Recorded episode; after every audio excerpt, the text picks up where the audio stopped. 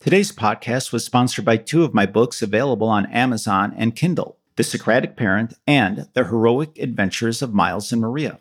The Socratic Parent teaches parents how to use one of the most effective parenting strategies that foster intrinsic motivation and stokes an inner dialogue for your child. It leads to less demands and yellings from parents and more self determination for your child as they excel socially, academically, and emotionally. The Heroic Adventures of Miles and Maria is a beautifully illustrated series of eight books for children ages 3 through 10. The stories follow the adventures of Miles and Maria as they use the life skills we teach in this podcast throughout their day. Please find my books on Amazon by searching for my name, Paul Sweeto.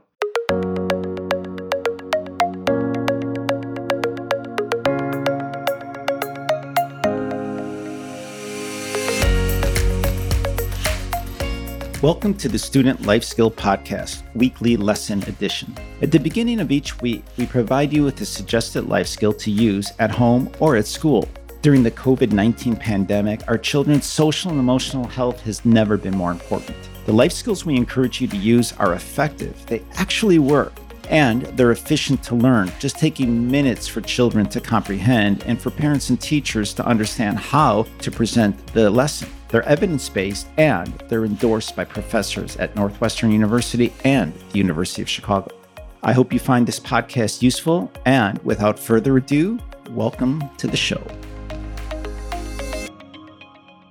Welcome, everyone, to this week's broadcast of Student Life Skills. This week, we are going to be talking about a life skill called Be First, and that falls under the category of friends and family. Of course, you can download these worksheets and info sheets completely free now during COVID 19. The $500 membership has been brought down to zero.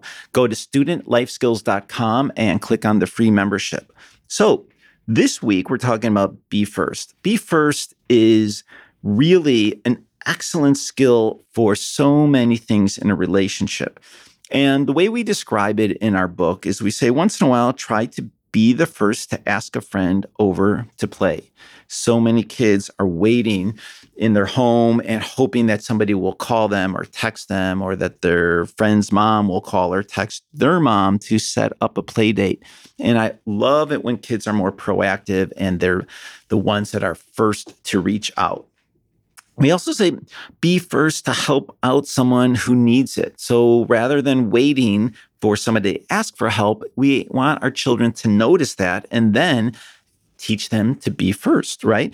And be first to talk through a problem or solve a problem with a friend or family member, or be first to volunteer for a good cause. And we can go on and on about the value of being first, being proactive to make things happen in their lives. And of course, remember that we can teach this skill to children, taking them out of the spotlight and putting them in the role of expert. So you may have your child say, Hey, this is the problem with your sibling, or even you can make up one in your own personal life and say, What should I do? Should I sit around and wait, or should I be first? And you can take a look at stories, movies, TV shows, anything like that. And again, ask that student or that child, do you notice which character is being first, which character is not? And what are the pros and cons of it? And then with that, maybe have the student or child take a look and become aware of the other person's reaction.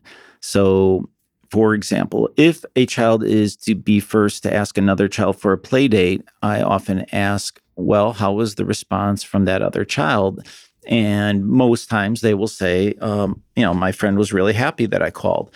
And if they're not sure how their friend would be feeling, I would just put them in that role. And I say, well, what if some somebody was first with you and they called you and said, hey, let's hang out and you know have a play date?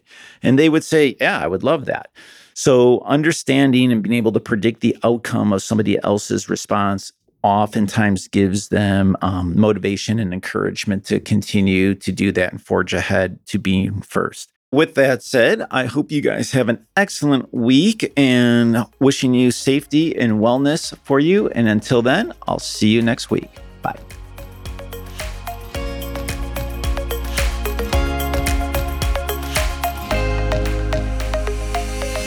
Thanks for listening to our podcast. Please connect with us at studentlifeskills.com. And if you would like to reach us, send us an email at info at studentlifeskills.com with any questions or suggestions. And we would love it if you have a moment to please leave a review on Apple Podcasts. If you know any teachers, therapists, or parents who may benefit from our podcast, please spread the word. Wishing you an excellent week ahead, and thanks for listening.